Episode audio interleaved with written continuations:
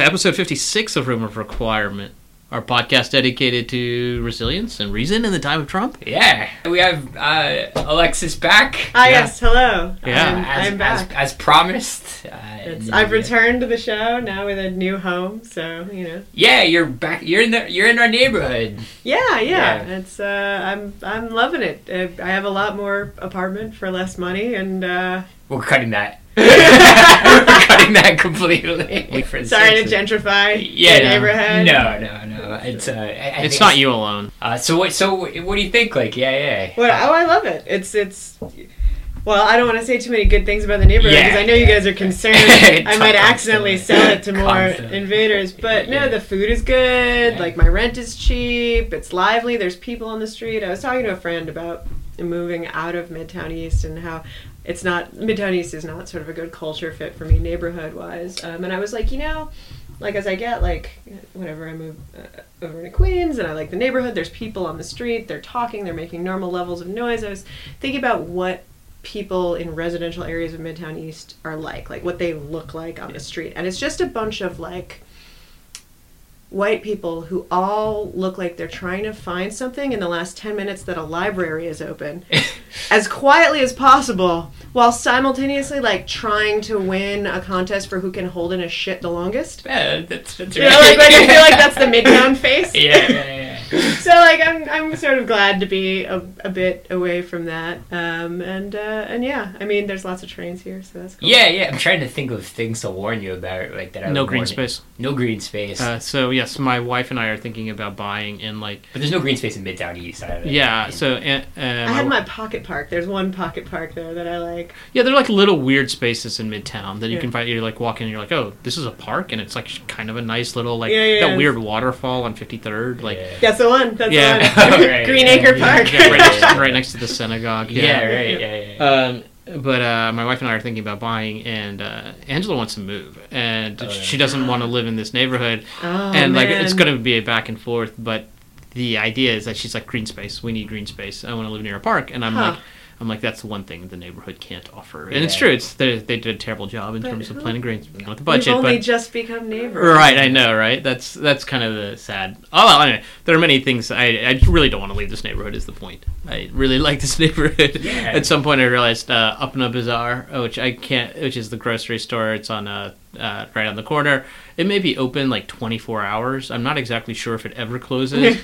and so I live in a neighborhood that is like a 24 7 Indian grocery store. I'm like, I, I, I've had, I've had, I feel, I feel like it's calling. Like, I mean, I feel like I've, I've found This is where you. This is your home. Yeah, I mean, I may not shop there at 3 a.m., but it's nice to know I can. So Nice to know I like, can. so one thing that I did realize after I got back to this neighborhood, and I had forgot having to process this when I first moved to my last neighborhood in Midtown East, is that like there are laundromats here, and Yeah. something that I think people don't realize about living in Midtown East is where I was living, there was literally no like coin or cash operated laundromat within like simple walking distance. Yeah. Wow. Like you have to drop your laundry off if there is no machine in your building, and uh, and that's not the case here, which is just sort of refreshing because I like the mobility. I guess the other thing is like, have you have you had a, a morning with the planes yet?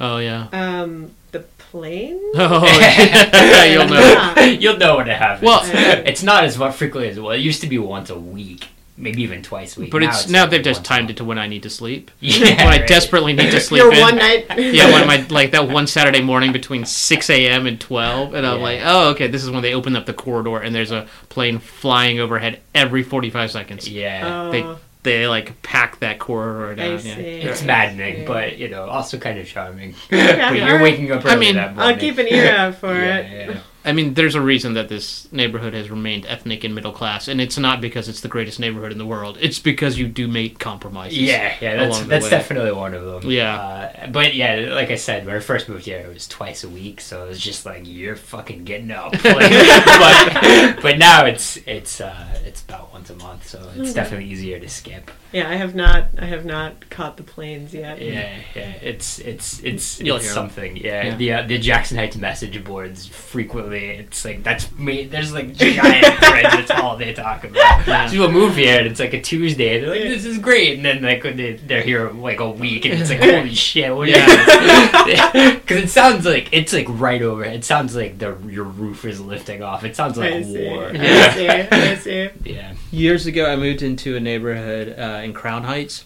and I didn't. I like moved in. I checked it out on Tuesday or something like that, and I didn't realize this. But as soon as I moved in, like literally within five minutes, I moved in. I realized I moved. Uh, across the street from an above ground shuttle subway Oh, that yeah. ran Oh, all no. night, And and Like it was like Blues Brothers. it was it was it's like one of the very few above ground like train stations So- and it's right we were actually man. i was exactly like so there's no it's the minimum distance from my ears to the like screeching no. like wheels and Oh, i was no. like oh my god it runs every 15 minutes maybe at Oh, night every 45 i was like there is no way i can possibly like i immediately got used to it i immediately got used to it But uh, yeah, no, it, it can't be beat. It's still still my favorite neighborhood in New York. Um, yeah it's a great neighborhood for sure Uh, we'll, you'll make a fine addition. I appreciate it for what it is. I'm not like hoping there are more Starbuckses soon. yeah, so, yeah. although Um, the target is coming we're getting a Target. yeah yeah i think Isn't it's it gonna like stop order a, a Target Express or something? Yeah, right? I'm not exactly sure the dimensions, but I they put a work stop order, I think, and I think they restarted it or something. But then on 82nd Street, there's going to be a Target. Yeah, I'm actually I'm right by it. Uh, Okay. when I when, yeah when the co-op board interviewed me, they were like, "That construction area is gonna be a Target," and I was like, "Oh." Yeah, it doesn't- Target's great. What are you talking about? I mean, Yeah. I look Right. forward to shopping in Target. I don't have like a problem with Target. I, Yeah. I mean, I also don't have a problem with shopping at Walmart though. Yeah. When I live somewhere that's near one, uh, how's everybody's holiday? my holiday was fine. I Yeah. uh, I went back to Connecticut. I spent some time with family. Um, a little bit before the holiday, during the holiday, I was unpacking. Um, so that was pretty much what I did. How about you guys? How are you? How's your holiday? Oh, great. You know, I, I, I pretend that it doesn't happen, so it, Uh-huh. it didn't effectively didn't for me. Excellent. Good job. How about you? That's bleak. Uh, I, uh,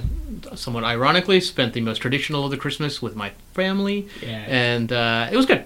Uh, my sister had a baby. yeah. yeah. Um, and I uh, spent uh, Not like over the holiday. no, not over the holidays. Close, though, uh, like uh, mid mid November. Oh, okay. okay. Yeah. mid November. So uh, still a little skinny, um, but we I took the baby is. yeah. Is Okay. he cuting up nicely? What? Cuting up nicely? Just as we were leaving, yes, he finally got some some fat on the cheeks, but uh, he's born a little skinny and probably a little small. But then I and my wife we showed up for like nine days. We provided like child care and like free meals and stuff like that to my sister. Aw. So.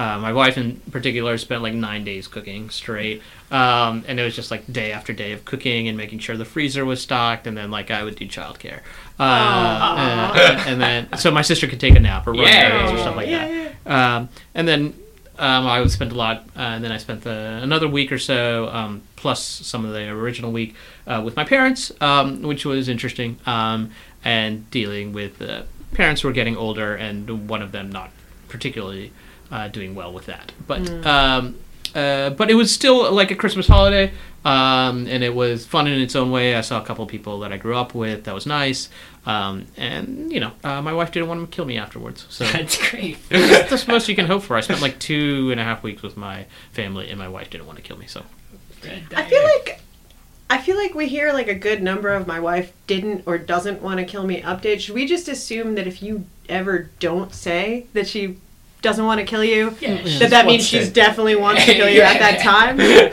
that what the like? Yeah, this this podcast is evidence if something happens to Kamala.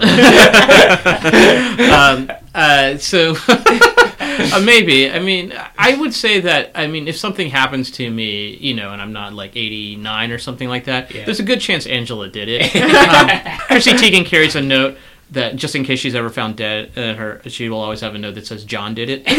uh, j- that way, um, that way uh, he's arrested and he can't get remarried after she's Oh, gone. I that's, see. that's very romantic. Yeah, yeah. That's I love you, John. very sweet. Yeah, so uh, he is the whitest baby though. Like he's super Really? super fair, like fair skin, dark blue eyes. Like yeah, All- it's so all weird. babies kind of have dark blue eyes. Yeah, maybe. I mean, yeah, don't definitely- they start that way and then develop like Yeah, a Polaroid? yeah. as Yeah, um, maybe it's possible, but that Yeah. that that child does not look Indian, so you sound a little bit mad. I am I'm really mad. We lost out on Did the you like name. scold them? Mm, Or yeah. you- we lost out on the name. Like it was really fan. Like we realized that uh, uh, culturally we've already lost the child um, because you know, we like we lost on the name battle. We Izzy. certainly lose the religion. Uh, probably circumcised. Oh, yes, he's circumcised. Like all of these things that were like, all the cultural battles that we could have won. We're never gonna win. And my my sister is not like.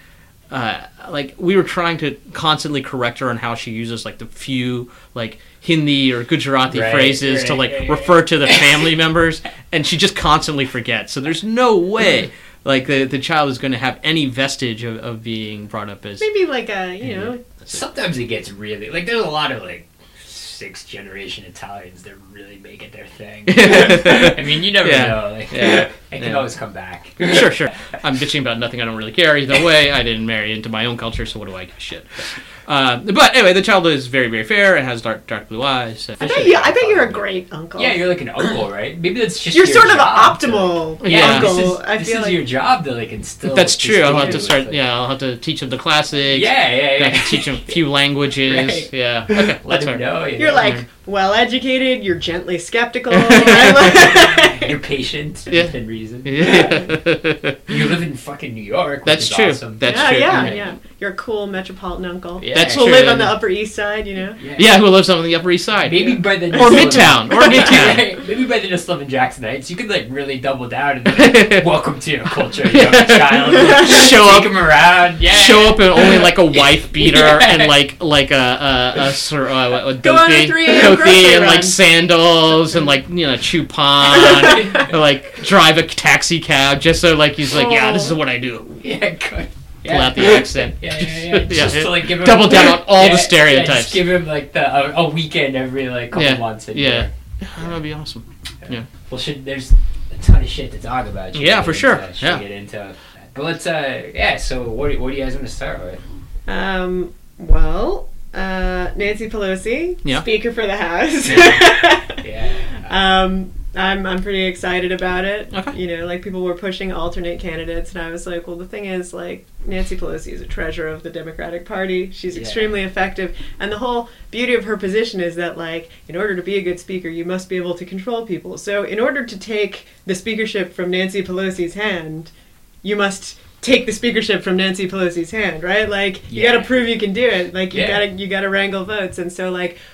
I think She it's thinks she's like an evolutionary principle. Like Oh, you yeah, must, absolutely. You must overcome the Pelosi. Yeah, yeah, yeah. to, no, like, I run the and so you know, Party. it's like it's like these this the freshman class are coming in. Yeah. They're ready to like learn politics, right? Right. Like, and so it's good. It's good because they can work their way up to a point where they're ready to like kill her and eat her corpse. But you don't just get that for free. You have Yeah. to level up. Yeah, you Yeah. you come for the king, you come correct, right? yeah. Yeah, I, yeah, I think it's fine. I, I wonder if there were any really sincere, you know, claimants for the throne. Yeah. That's what I Yeah. kind of I Yeah, like, no. Well, I, it became clear that people wanted to vote against her, but no one wanted to oppose her Right. directly, right? Like, and uh, interestingly to me, um, and this is part of why I opened on Nancy Pelosi. Uh, I think there is evidence, at least from my perspective, that Trump fears her, because I, I hope so. I should hope so. I mean, well, we but he's he, a lot of the time he doesn't always make good decisions and assessments about people, right? But like, for example, like he has yet to come up with like a degrading nickname for Nancy Pelosi Yeah. And he's had opportunities. So I mean, like I think that's like a big Trump tell. I think it- it's also that she's running circles around him already, right? Like I think as soon as, uh, even before she was speaker towards the end of last year, Yeah. it's very clear that she's in charge, Yeah. right? And it, I think that's kind of the thing, right? So Mitch McConnell's afraid of him. Chuck Schumer doesn't have power, but when Nancy Pelosi walks into like a negotiating room with him, she's not. She's not like caving in. She is strong and she is. I mean, fierce. Like she's not. She's not going anywhere, and Yeah. she's one of the smarter people in the room. Right, and Like, she's good at. Uh, ironically, she's good at making a deal, right? Like, and Yeah. that and that's important, right, Yeah. for the deal maker in chief. It's hard to sit across the table with someone who is clearly running circles around him in terms of making a deal. Yeah, and I'll say she earned it. You know, anybody, anybody in the Democratic Party had a chance to be the one that sat up there for eight hours and filibustered on behalf of DACA. But Yeah, it was absolutely. Pelosi that did it. Yeah, you yeah. know, like, An she's 80 year old woman in heels, Yeah, right? yeah, Like, Right. Yeah, so uh, but with she understood first that immigration was going to be the biggest deal, uh, and that the person who was the strongest on that was going to be the one who uh, came in with the strongest case to make against Trump, since that was going to be his legacy issue. Uh, so whether or not she's capable, of, she's going to cave on it or believes in it, she has the strongest starting point, being the immovable wall that he's up against in the beginning. Right? Ironically. Ironically, yeah. I, I, Yeah, I mean, it's not to say that she doesn't have her flaws. And going in Oh, yeah, no, Yeah. totally. and I want to kind of acknowledge one thing that's happened, which has changed, is that going into the speakership contest, let's say there was ever a speakership contest yeah. in reality, the fact that that Republicans keep pulling up Nancy Pelosi as this shibboleth of the left, right? Like she's some, you know, dark horse that was going to take away whatever your guns, and she ends up, in some ways, in some corners of the Republican Party or the right wing uh, firmament, uh, being the specter of of the left wing that is uh, an anathema. And I I, think, think that, would I think that would apply to anyone who took the speakership though. And I mean you watched it happen to Paul Ryan, right? Like on the left, now lots of people hate him. And Nancy Pelosi in addition to being the speaker is also very effective and so it's in their interest to like control the messaging. And for a while the Democratic Party was kind of letting them.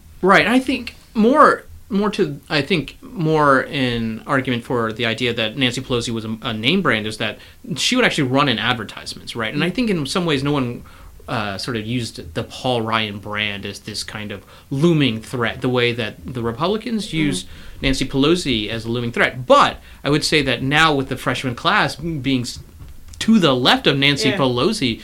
She, I think that that Yeah, threat of Nancy Pelosi has gone away. Like it's such an Alexandra interesting dynamic. Ocasio Cortez is much more exciting, Exciting, right? yeah. Like and she's much more leftist, Yeah. right? Like she's much She's more like, let's threat. tax people seventy percent. You know, like like she says things that are like very exciting for Republicans to get mad about. absolutely. So now all of a sudden, Nancy Pelosi, as- opposed to being this threat to Middle America's interest, is this person that maybe you can work with, but all of a sudden she's become a centrist representative of the Democratic She's Party. She's like, well, we can't impeach without a specific reason, Right. And like Republicans are like, She's "Ooh, all of a sudden- she's become yeah, she's become much more reasonable. She does she just doesn't hold that sort of marketing. I think she always Threat. was pretty reasonable. she, I mean, she's clearly she's a pragmatist, yeah, right? yeah, Like, yeah, yeah. But uh, the thing that I think is the best about Nancy Pelosi, which makes her such a great uh, leader for now, is that she has no future.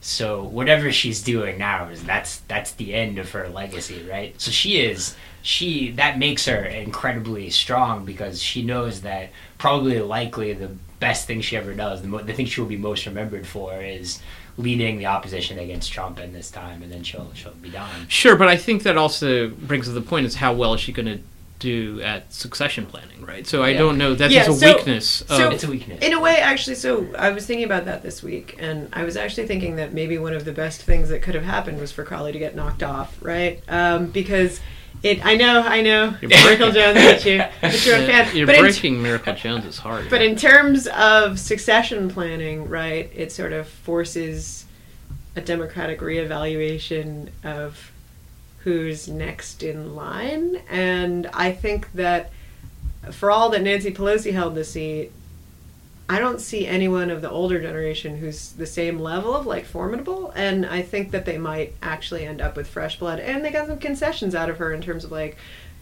rules on the floor and they had one Republican from like Problem Solvers Caucus like vote in favor of the Democratic rules package. So I, I don't know. I, I think the the speaker of the house being the representative from Jackson Heights would have been incredible. So I can't agree with you. I mean, just from a personal, you know, you know, retail politics standpoint, that's insane what you're saying. But at the same time, like I, I get, I hear you. Like uh, somebody with more of a, you know, Crowley had no national platform, and uh, he was, um, yeah, definitely older than some of the new people who seem to be uh, taking the spotlight. But I, I like a gray cardinal uh, running things as opposed to somebody uh, with pizzazz. I hate pizzazz in politics. so. Like I'm I'm I'm not big on pizzazz in the house, Yeah. but um, but you can be a great cardinal and run things from behind the scenes without Yeah. being the speaker. You know, like I don't know. It's it's Well, I mean, I think I think the, a large part of the speaker's job is to absorb,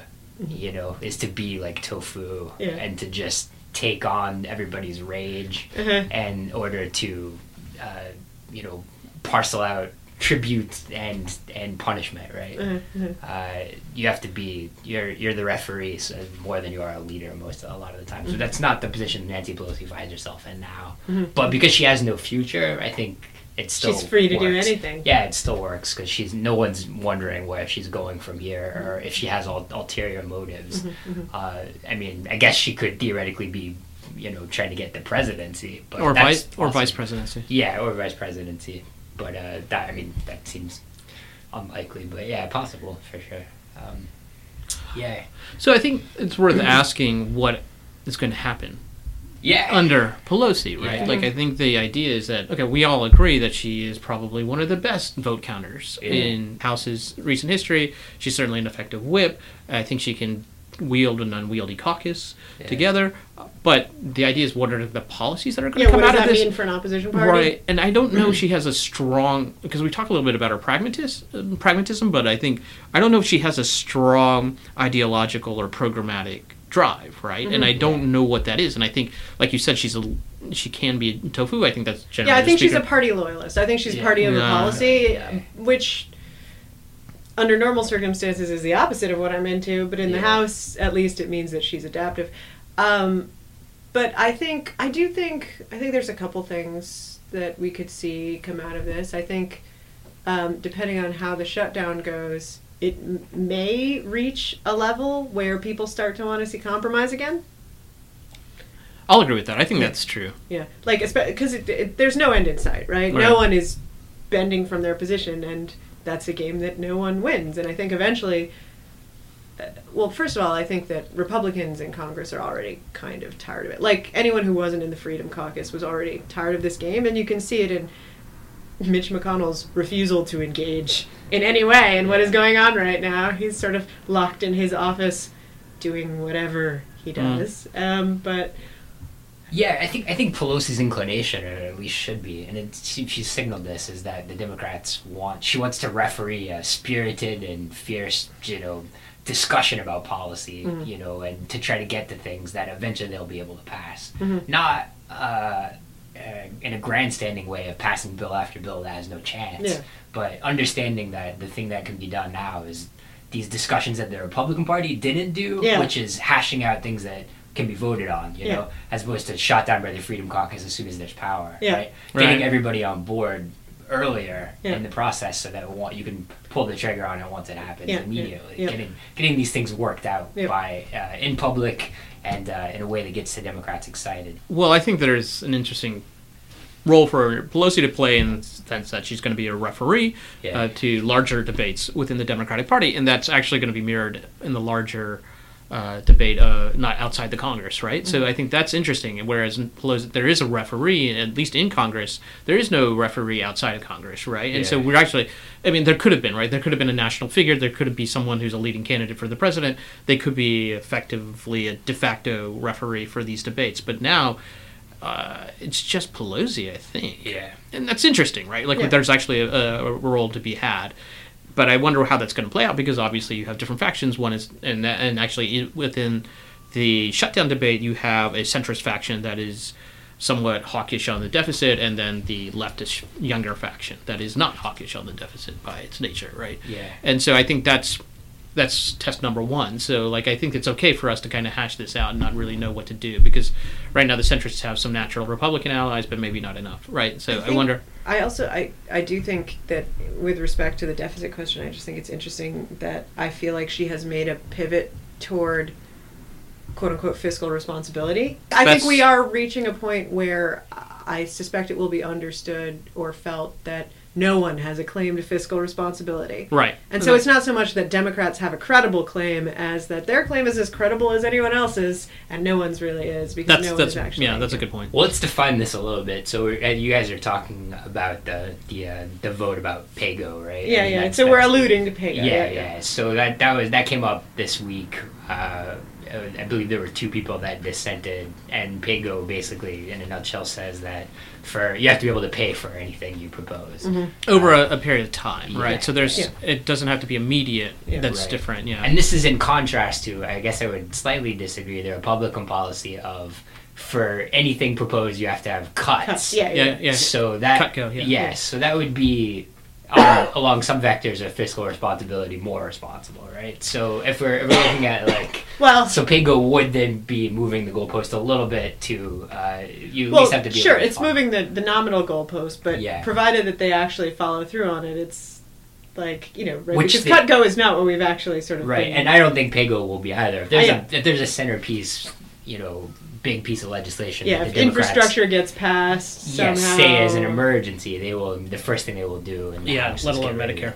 Yeah, right, exactly. Which uh, some people might argue is an emergency, but the, the As you- as you guys remember- As you guys remember, my personal policy Medicare favorite for is all, Medicare, Medicare for for everyone or Medicare for yeah, no one. Yeah, yeah, yeah. The, uh, the yeah the the death panel of one. I mean, I think it's I think it's only fair. I look at a boomer and I think, do they have a better right to exist as a human being than younger people? what they got in their basement that they haven't even seen that I could have on that lawn. You know, this brings up a point that I've been thinking about is that I think everyone should have health care. Just to reiterate, I am not trying to be a death panel of one. You know what? You've persuaded Here me, and I agree with you. What, what were you gonna say?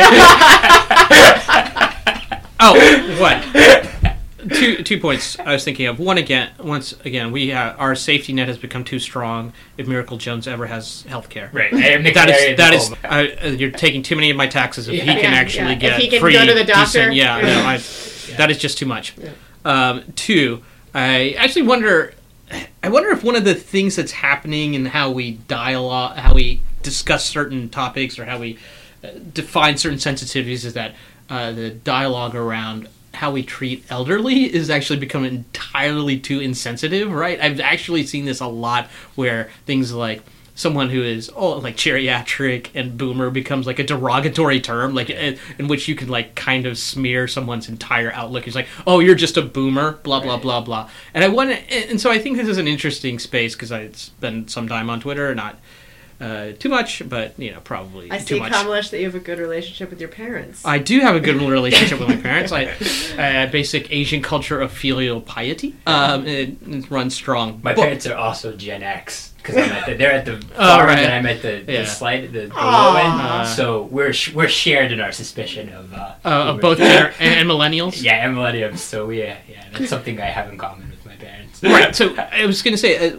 as I see kind of younger people talking about this thing, right, you kind of retreat from using derogatory terms versus certain groups, but all of a sudden that just oh, that just squeezes the balloon, and all of a sudden you become way insensitive about just deriding an entire age demographic. Yeah, you shouldn't. Yeah, and I think and it's also that's so a again, to clarify, I wants. think that everyone should have health care. right, right, absolutely. You're right. you're you're. So you're- the real you're an question is- accelerationist, is, what you're Yeah, saying. yeah, yeah. Not- No, no, no, not- I just not say- empathy. I've just seen like online and language, like all of a sudden boomer and geriatric become these like sweeping derogatory ways of like 100%. I think a lot of that is reactionary to Yeah. the way that millennials are discussed, which, as a couple of Sure. Gen Xers, perhaps flies by you guys in terms of the level Definitely of aggressiveness. yeah. I don't know if you guys ever saw. There's a browser add-in that converts every instance of the word millennial to snake people. Yeah, yeah. yeah. Oh, that's interesting. I would Yeah. just like to, I would just like to reiterate something we mentioned earlier on this podcast. But generation theory itself was a, is a weapon used by the right in order to divide, uh, and is taken up like by Steve Bannon very intentionally. To you know, he, he's one of the people that really loves Strauss Howe generational theory, which is. 100% bullshit, and we should and And- ideally avoid talking about it altogether. And if- if it has any sort of empirical fact, is actually working completely against the Republican Party as as he would see it. And Right. generational theory is actually a huge indictment of the entire promise of the Republican Party Sure. in ten years. Yeah, right? yeah. You, if he actually believed in generational theory, he would be panicking. Yeah, Or moving to yeah, right? right, Like- yeah, yeah, it would be or moving to Poland, learning Yeah. to speak Hungarian. right. uh, yeah, but I think all I think Americans are go through stages that are largely the same.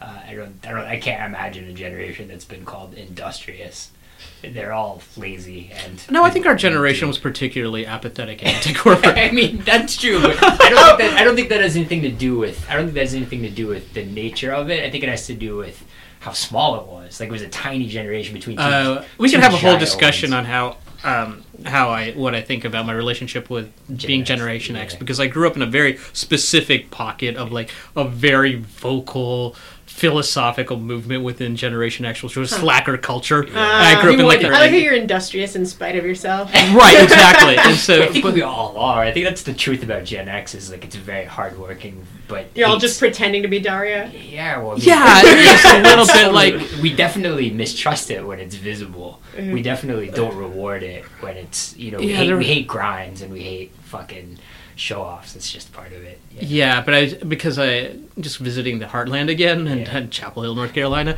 Um, it's interesting to think about like my generational philosophy, how that really affected me. And it's a weird thing to go grow up in sort of white slacker culture and be like this industrious Asian American and still have like certain like certain pieces of it rub off on you. Like I'm really distrustful of like certain things or like certain like oh that's corporate entertainment. How Yeah. bad is that? Like all of those kind of vestigial like reflexes. Yeah, yeah, yeah, and you're like yeah. oh wait and how i think about my tastes? Or like oh my tastes are naturally superior because i don't buy into this. And i'm like i cannot believe i'm saying this at my age. This is nonsense. I well, the- loved marvel entertainment. Well, the thing is, like, I think the thing about Gen X is it had to develop taste yeah because nobody was making anything for them because there was no financial incentive. Right. So we grew up in this like world where everybody was making all this shit for boomers. They were making it for themselves. Where like we had to pick and choose what's good here. Uh-huh, And then we, there was no. There was maybe like five years when you know like. I was like Deadwood and Eastbound and Down, Oh, which are man. great, and then that was it. That was the two things that were making it. And then like now, then they just started making. Can you guys can you guys of- claim the wire? Was that yeah, The Wire. Yeah, Yeah. Like that, and then Yeah. everything else since has been for millenniums. And so once again, we're trying to pick and choose what's good for millenniums, right? Yeah. Like so, Oh, our I- taste making, our ta- but you know, so I have a motion to uh, that I think that we millennials should rebrand ourselves the second greatest generation. oh yeah I'm sure you And I, will. I think it, I think Yeah, it for several reasons. Greatest- Well, because here's the thing: like we lived through the second deepest recession, sure. right? So Right. sure Many of us have gone to gone to war, right? Sure. Like overwhelming population of veterans. It'll piss boomers off, right. right? Um, and you guys won't care because you are care. inherently skeptical of anyone labeling themselves with anything. and So, in no way will we claim to be anywhere in the ranking yeah. yeah. You you would prefer to judge the idea of Well, that's ranking where the it- term itself. that's where the term Gen X comes from because we refuse to, to choose the name for ourselves Uh-huh. Yeah. or believe in it. So they were like, "We'll just call it Max as a placeholder," and we're like, "Great, done. X, X it is." solid band yeah, yeah, yeah. yeah. Um, the other thing I think that came out of being Gen X is actually uh, a, a weirdness or a suspicion of like social norms, which I think was actually long term uh, deleterious to my like upbringing, like my development, and where like you kind of are suspicious of like, oh, this is the popular people, and like, oh, we're gonna celebrate the people who can't fit in. And I was like, maybe, just maybe, I would have been slightly better if I had actually had a little bit of pressure to fit in. Yeah. Um, only because it for, would force me to relate to like a lot of people, as opposed to being like really triumphant in my like committee of 3 Right. that like has followed me throughout my life. and Like contrarianism. But then that's what uh, the saying. contrarian and antisocial. what- yeah. Because it's such a small generation, often you were just a committee of three. I'm just saying, like, Right. it's, it's hard to. Yeah. You look at the numbers and it's incredible, like, how. Yeah, small, yeah. Yeah, people just weren't breeding. A committee of three of Sunday. you, your mom, and your dad. Essentially, Yeah. I mean, I'm telling you, like, our schools were, you know, they were empty. Like, there was nobody there. And nobody, you know, like, the movies for kids were, like, dark as shit, acid romps through, like, the imagination. You have of like some movie. Post-apocalyptic didn't rock think like grunge, right? Like grunge Wow. was yeah. I, But gr- uh, grunge wasn't even cool. Like, grunge was, like, So a, a true story. I'm movement. I'm the right age to have learned what grunge was from Betty and Veronica. yeah, grunge was already like a sellout movement that was like sad that it happened. Although you know, like the true like weird shit was like, man, like Yeah. you had like like hip hop. I think was. oh no, I accidentally got you talking about what music. Well, is. I think I think hip hop hip hop is the true Gen X like contribution, but it's just because Yeah. it's not. yeah, it's- because yeah, yeah, it's not seen Problematic white cultural reasons, Yeah, yeah, yeah, yeah. yeah. But that's what we. I mean, everybody was has opinions about. that's fair. Valid. But uh, yeah, the uh, anyway, moving on. Well, do we have any final thoughts on Pelosi? Because one of the things I think Yeah. is like, it obviously she's going to play this role. I think it's a very interesting role. It's Yeah. in general, if we go around the table, mm-hmm. we like the fact that she's playing this role, but I wonder what it really means in terms of both policy and also strategy for the Democratic Party. Yeah. Well, Well, I mean, it's an open question. I don't know if we mm-hmm. get to we need to resolve that, but I you know I, I don't I don't Pelosi can take anything. That's the, that's what we get from Pelosi, right? Like no one's gonna win really too many points from shitting on her, and you can. She's fine with that. As Yeah, she's she's just gonna get get yeah, votes, right? It's like absorb it. Yeah. So anybody that wants to move to the right or to the left of Pelosi has an opportunity to do so, and we'll see which one gets more applause. Right? Like that's. I think that's to be her specific role while she represents somebody that the Republicans are going to have a really hard time persuading to come along to whatever they want to do. Right? yeah. So she's she'll be a great so she'll be a great uh, contrarian while at the same time being somebody that young Democrats will be able to make their bones pretending to oppose.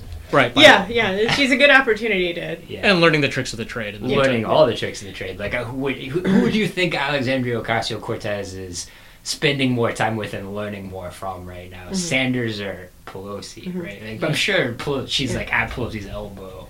If she's smart, yeah. Yeah, yeah. if she's it's- smart. Yeah. Dude, if Pelosi offered me a job today, I would move Yeah. again, right? Oh, like, yeah, totally. but um, I was thinking recently about what I think Pelosi's weak points are, Yeah. and I do think that there are a few areas where she's weak, and it actually touches on uh, what I actually think of as some of Trump's strengths. So. Um, she is not particularly good at messaging. I think almost no one in politics right now is particularly good at messaging. yeah. Um, but the reason I mentioned is so I just finished reading this book. I think I mentioned it a while ago on the podcast, but I put it down for a long time because I had stuff going on. Um, called "Made to Stick: Why Some Ideas Stay and Others Don't" or whatever. Um, and um, it's uh, it's pretty interesting. So the things that they say make an idea sticky, right? Like, are um, it needs to be what is it? Simple, unexpected, concrete, credible, emotional, and a story, right? So like in the context of the kind of things that they're asserting about what makes ideas stick, um, you know, you could make the argument that Trump's "We Want a Wall," right, like is a better, more persuasive idea than, well, we want, we think it's important for everyone to have access to health care, right? Like it's not, Yeah. that's not concrete enough, right? Like you need a an, an image almost, right? And uh, and so I was thinking about this in terms of how effective. And again, it's sort of the opposite of how people think of Trump, right? They think of him as inarticulate. But in Yeah. fact, in some ways, he's a really effective communicator in terms of his ability to put together and present ideas that people have very strong reactions to, right? Like his rhetoric on the wall has certainly done more to mobilize Democrats than anything you've heard out of a Democrat in the last decade, almost, right? yeah. I think Um, it's forced us forced the Democratic Party to move to the left. yeah, I yeah, think- yeah. I'm I'm for it, but Yeah. but in terms of effective communication, people are certainly taking his ideas home, Yeah. right? Like they may not agree with them, but they're not forgetting them. It doesn't disappear into a, like a gray slurry of policy words that people don't remember. You know, like I think I think in terms of communication and it's interesting to me because she clearly has the ability to whip votes so she obviously is some kind of effective communicator and deal maker in private settings right, Right. but in terms of her public communication i mean i can remember a few things nancy pelosi have said that stick with me but i've been sort of following her for a long time and she's not it's not like you can just produce remember that time that she said x y or z right Tinkle contest with a skunk. recently but Five that's very stars. recently yeah Curtain but i feel like that's that that's like a recent effort whereas like and you don't really hear it about her policy goals Yeah. Right. um, and so i think selling things to the public is not a strong skill of hers Mm-hmm. and that's why she started to get in trouble in terms of potential challenges to the speakership although again you know whatever um, so And that's also why she could be a shibboleth of the right, right? Like she yeah, could- yeah, exactly, because they can control the messaging around. Right. it, right. Um, so that I think she does. She's very weak at. Yeah, the ability to tell a simple, brutal, dumb, and effective story is not the same as being colonized by one. You have to have control over that if you want it to be effective. That's the problem I see with Trump, right? I see, Yes, I see him being obsessed, not like using language in a way that is effective and Mm-hmm. persuasive. Interesting. Uh, all right. and- Interesting. all right. Other so, what are the other weaknesses you see in Pelosi? Well, I mean, that was the big one that I was thinking about recently. I think she has no vision. I think she has no policy vision, and that's hmm. problematic. Mm-hmm.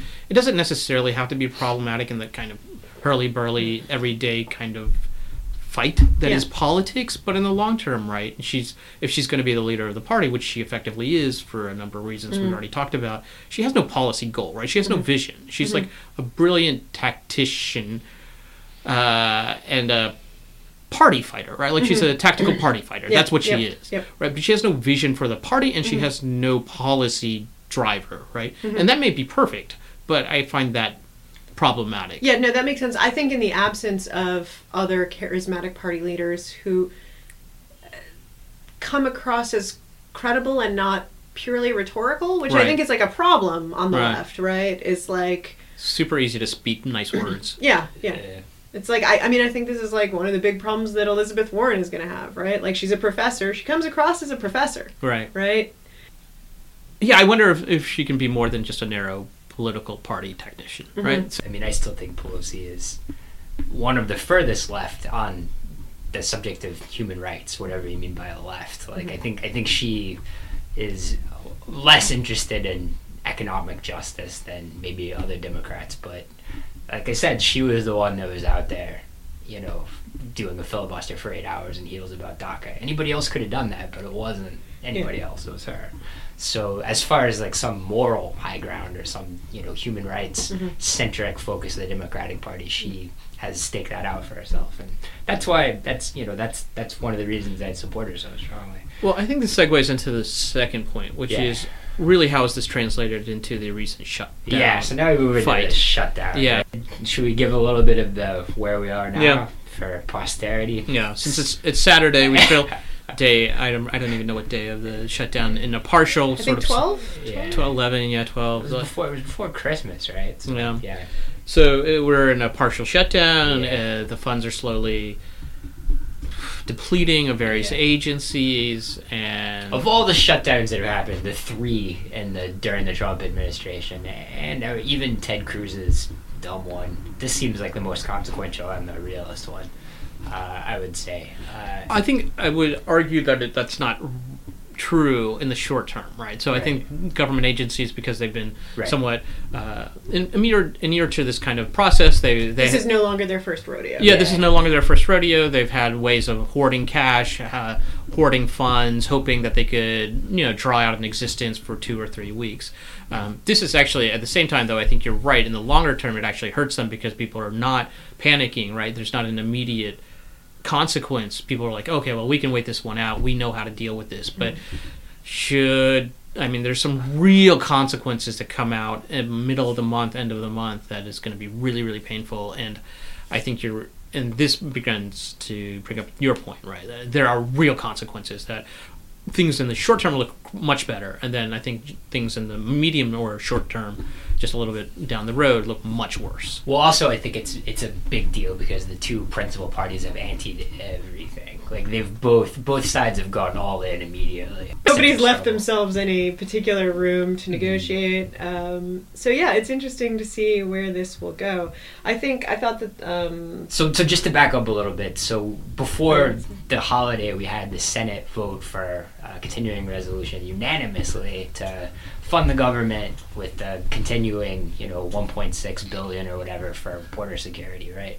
And then Trump initially agreed to this. There was an outcry on the right, and then he came out and said that he would not be, you know, uh, supporting this. in the outgoing Republican House, yeah, then put up a different bill that was more along the lines of what Trump wanted and passed it, but to what end, right? Like then the Senate refused to take that up or didn't bother because what's the point? They were not going to get the ten Democratic votes that they needed. Then they all those Republicans disappeared, so then the Democrats took over. So and then the first thing they did was pass their own bill uh, that was that included no, and was essentially the Senate. or no, I think it was like one point. Yeah, essentially the Senate's negotiated continuing resolution to reopen the government. So that's where we are now, right? And now Trump has said they've had meetings. Trump has said under no circumstances will they reopen the government. It'll stay cl- shut for years, years, uh, unless there is money for the wall. Whereas Nancy Pelosi has similarly said in no uncertain terms that there will be no money for the wall. That end of the story. So, like I said, that that makes it an existential struggle between these two leaders of their party. It's not proxies here uh, undergoing these negotiations. It's not. It's not Ted Cruz v. Obama. Right. It's not you know Mitch McConnell v- versus the Freedom Caucus. We have Trump versus Nancy Pelosi, right? So that and Chuck Schumer. So like and there's Schumer, there have though. been Schumer yeah. is yeah yeah I mean as long as he controls at least 10 Yeah, yeah, he does control those ten votes, but I, I, I don't. I, there's a really interesting piece uh, about Harry Reid who is about to die uh, by Mark Leibovich. Uh, Yeah. uh, it, it talks about you know he gets Harry Reid on the record about who he's talking to right now, and he Mhm. says he talks to Nancy Pelosi every day, and Chuck Schumer, you know, once a month maybe. Doesn't want to, you know, don't, they don't really get along, you know. but, Yeah, I can see that. Very Yeah. different people. Very, very, Very, very different people. very different people. Uh, well, I want to just bring up a policy thing, which is it's interesting because we already mentioned this how much the fight over border security has marked the leftward swing of the Democratic Party, right? So there was never a time, I think, either in the Obama administration where the Democrats weren't willing to fund to some degree border security. However vague it was, it could have even taken the part of like a physical barrier, aka wall. Um, and that actually this would have been a policy uh, that the Democrats, a lot of the Democrats would have felt very comfortable with, if not the entire Democratic Party, up until 2015. And since Trump's With- signal, with some big caveats, huge ones. Environment and uh, negotiation with Mexico, right? Like, so it being something that both sides are interested in. right, right, I, and, but to some degree that Yeah. you could have put up stretches of fence, Right, for sure, yeah, yeah, or stretches of wall, right? Right, right, right. And uh, the fact that Donald Trump said this is my hill to die upon, said that fine, you will die upon it, and so the Democratic Party has moved way to the left on on policies that would have been really mainstream for them even maybe four years ago. What I've found really interesting in the last couple of weeks is that, you know, I've been sort of following the immigration stuff on an ongoing basis, um, and you've seen new arguments come out of Democrats that I haven't seen before, like things like, well, only 2.5% of people in this country illegally are entering via the Mexican border, right? Like most people who are in this country illegally are overstaying their visas. That's like making the argument for immigration reform around legal status. Well, right? also it just means they're vetted as well. They Yeah. got a visa in the first place, so Yeah. why are they a fucking problem? But that's my opinion. Uh, the, the the the scary thing about illegal immigration is some criminal sneaking across the border in the dead of night. Which, Yeah, either to create some MS sort of 13. yeah, which well, is e- either to sell drugs or to kill white women or To bring drugs, to bring crime. You Uh, all to of it- steal a job in in Midwest. Well, I think that's less so, but I mean, really, the way that it works, like if you see Daily Wire type stuff, it's always to kill white women, Right. uh, to sell drugs, Which you or know, to white men do more than anybody, by the way. It's a white woman, I know. Yeah. and also to, um, you know, start terrorist cells. right. So that's those are kind of the three like outsized, high, uh, low probability, high impact, I guess, kind of risks that the Republican Party tends to focus they their think it was rhetoric a on. crisis, right? Yeah, They yeah, think- that they, they think tend that we're in an active state of crisis, Crisis, right. where we are being invaded by rapists, murderers, and drug dealers. And Yeah. since those are all crimes and situations where we have data about, we can objectively say that we are not. Or if anything, these problems have gone down. They're less of a problem than they were in 2006, for instance. And it's worth reiterating the statistics that are most credible show that on the order of maybe by 50%, uh, the likelihood of an illegal immigrant creating any or, or committing any kind of crime is about half of what it is for the native population. sure, exactly. because largely because you don't want to get caught. Yeah, yeah. You're- Yeah, because there are real consequences if you go. Yeah. And people who who migrate are their population has an ability to think and plan and make decisions and try to fit into a new world. So they're yeah, able if you're, to make if you're going to make the decision to move to another country, Right. right? Like Yeah. that requires There's some invested- level of planning and, and invested investment. in yeah investment in it and so mm, by definition by basic mathematics you take away the illegals you raise the crime, crime rate that's Right. just that's just the basic calculation and there's no Valid yes, point. yeah. and there's no uh, it's hard for people who live in the united states to get some perspective on what the united states means to people who don't I, it Right. does not mean a place where life is easy and everything is taken care of and, And- everything will be better for you. It represents opportunity. Which And to that is point- a, it's a yeah. brutal place where the left has very little power. You will not be easily taken care of at the bottom. Instead, you will be able to rise in the world, right? That is and I think experience in some ways fun, fundamental freedoms, right? Like you're able to. That's also that. yeah, Well, and also I think that there's this rhetoric around, um, well, people should just come to this country legally. To which I would say, how many friends do you have that are immigrants? Have you ever discussed the visa process with them? So I have Yeah. um, someone on my team who I manage. Actually, his work authorization ran out yesterday. Now he got married six months ago and was actually featured in a magazine. His wedding, like he's quite legitimately married to a U.S. citizen, Sure. but like they're just not responsive about his papers and like he's in a situation where like he's well backed in terms of his access to like lawyers right? Like in terms of his access to documentation in terms of having married a us citizen and like it's very challenging for him to get a renewed work authorization. So like being in the country legally is not as simple as fox news would like us to think right? Like Right. Yeah, and not, it doesn't confer the level of benefits either that Fox News would have Yeah. us believe. I mean, Yeah. it's. I think well, I there are a lot of people who come to this country who find many rewards that they couldn't find uh, con- compared to the alternative. Totally true, but with work, not just basic default. Like, Right. I mean, the they don't social show up and collect welfare Yeah. yeah, yeah, yeah. It's not like that's possible. So there you go. Right. Like, uh, you're not going to get free healthcare. You're not going to get free anything. you might not get health care at all Yeah. You might get put in a concentration camp. Actually. Yeah, so I mean, I think the the muddle of trying to get to this country legally is actually really. I mean, it, it's huge, right? Like it's Yeah. it's not insignificant, and anyone who's had to deal with immigration problems knows that it is a just a labyrinth of bureaucracy and waiting around. Right. It's uh, I deal with this all the time uh, at work, certainly, but also I know people who have gone through this process. It's it's it's really tough. So I think the Democratic Party moving to the left on immigration, which it wasn't really clearly on, even in the late '90s, mid 2000, um, is probably a good thing in terms of the way I think about immigration. I'm glad they came to my side on it, but um, I think there's also a lot to be said for uh, policies that have to do the the kind of space in how we deal with illegal immigrants is actually we as a party we've moved to the left right?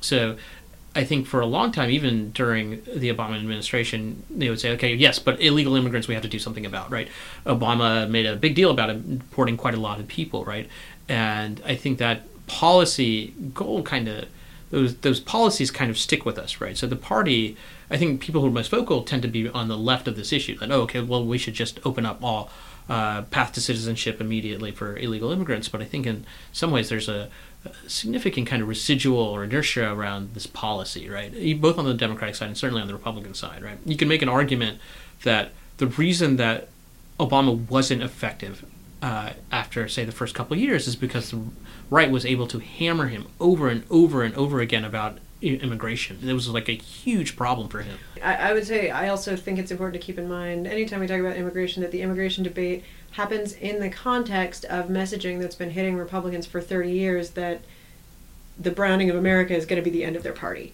Right. Specifically their party, that they are going to age out and die and be done culturally and Yeah. literally. And I think that that messaging has reached them Mhm. right? And you know, this is why you hear people even floating ideas like getting rid of birthright citizenship, Yeah. right? Which is Yeah. absurd.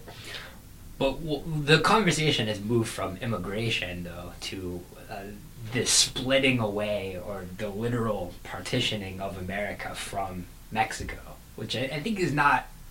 It's important to realize that because we share a common economic destiny with Mexico that is enshrined in our trade agreements, right? So we're not necessarily even talking about immigration with respect to this. We're talking about creating uh, economic barrier uh, with a country with whom we share you know, a vast amount of trade and a cultural you know similarity right? Deep one an abiding one. Texas used to be part of mexico right?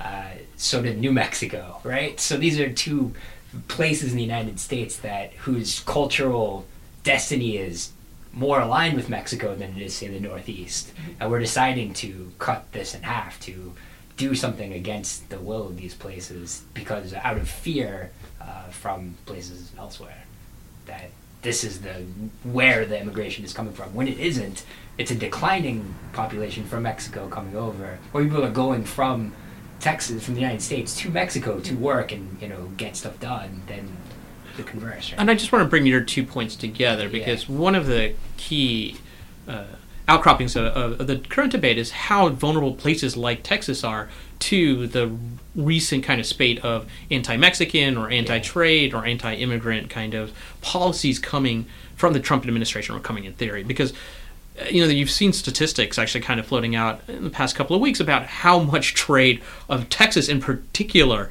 goes to Mexico, right? And and how hard they would have been hurt should a wall uh, be erected or should barriers be further risen or uh, or barriers you know uh, be further reinforced rather. Um, and then also how immigration plays out, right? It's just deeply unpopular uh, in certain parts of Texas, including bor- in congressmen who are vehemently opposed to On the both wall. sides, Will Hurd Uh, and- uh, and Beto. Yeah, right. Hurd in particular, a Republican, right, Yeah. uh, is very much against the wall, and because it's immediate local interest way against some of these policies. And once you start to piss off Texas, this is a really hard role for the Republicans to play, right? So, uh, not only Browning of America, blah blah blah, but if you piss off Texas, right, you are also taking a huge chunk out of your coalition. So Yeah. It's beyond just demographics, which are a little bit more visceral, Yeah. easier to Yeah, understand, but you're also Yeah. messing with Texas politics, like which is electorally, you're like opening yeah. up the Sun Belt, right? Yeah, right. Potentially. yeah, yeah. There's no way once you lose Texas, you're out. So are we saying Beto for president? I, I more and more it, ma- it makes sense, but I, Mm-hmm. I want somebody with experience that makes, especially after what we've seen, right? I don't want two years of having to learn the job. I want somebody who has executive experience immediately because we're going to be facing extreme challenges. But that's just my Mm-hmm. opinion. Do I think Beto has a really good chance of winning? Should he run? Yeah, but I want to go back to the discussion around the shutdown. yeah. And so, uh, beyond sort of immigration, which is a nice Yeah. little side, side kind of jaunt, what do we actually see in terms of the tactics of the of the shutdown? What do we see? Also, the consequences and and how we see this playing out. Yeah, so it's in the best interest of the Democratic Party for Donald Trump to turn this into an executive power issue, right? So to say, I mean, it's in the worst interest of the country, Right. but for him, that's the that seems to be his play to get out of this, and just to be like, oh, I'm going to use the military to do this. Uh, His actual authority to do that is fairly limited, though. Right, but that'll be the dispute, right? Yeah. So then it'll become like the it'll become a, a Supreme Court lawsuit. It'll become like the the travel ban, right? So that seems to be where things are going. I don't know how we avoid that. It is in Trump's nature to do that. Well, I think we avoid that by the fact that the t- Trump administration has proven itself incapable of carrying out even even the basic executive order. Right. I mean, I don't think it's gonna work. I just think that. But no, I just yeah. I, so I think oh, you're saying that that's where all the the rhetoric, The will, rhetoric is will land. Okay, that makes mm-hmm. sense because I think Yeah. it'll actually not happen, right? You Right, won't see exactly. Yeah. Yeah. But it'll be it'll he'll he'll have satisfied his base and you know doing whatever he can to make it happen, and he will have abided by what the Republicans, Democrats want him to do, which is reopen the government and shut the fuck mm-hmm. up. Mm-hmm. Practically, do you see any room on the Democratic side to negotiate? Um, I don't. I don't think so. I don't think the room is there. It, it's funny because we had this conversation like a year ago when I was Yeah. like, "Well, I think for some nominal funding they can do DACA and get away with it." I don't think that anymore. Yeah. Right? Like, so you know, like what Democrats have learned from a series of Republican shutdowns is that two years from an election doesn't matter. Doesn't no matter. one's Yeah. gonna remember. No. So like, they don't feel any particular pressure to like, you know, they'll say all of the things that you say when you ostensibly want to reopen the government. And obviously, everyone wants to reopen the government, but the existential threat is more to Trump than it is to Democrats. Totally. And so, So we're gonna stop right here, halfway, and uh, pick up again. It's gonna be a two-part one, so we're gonna release the second half uh, very soon.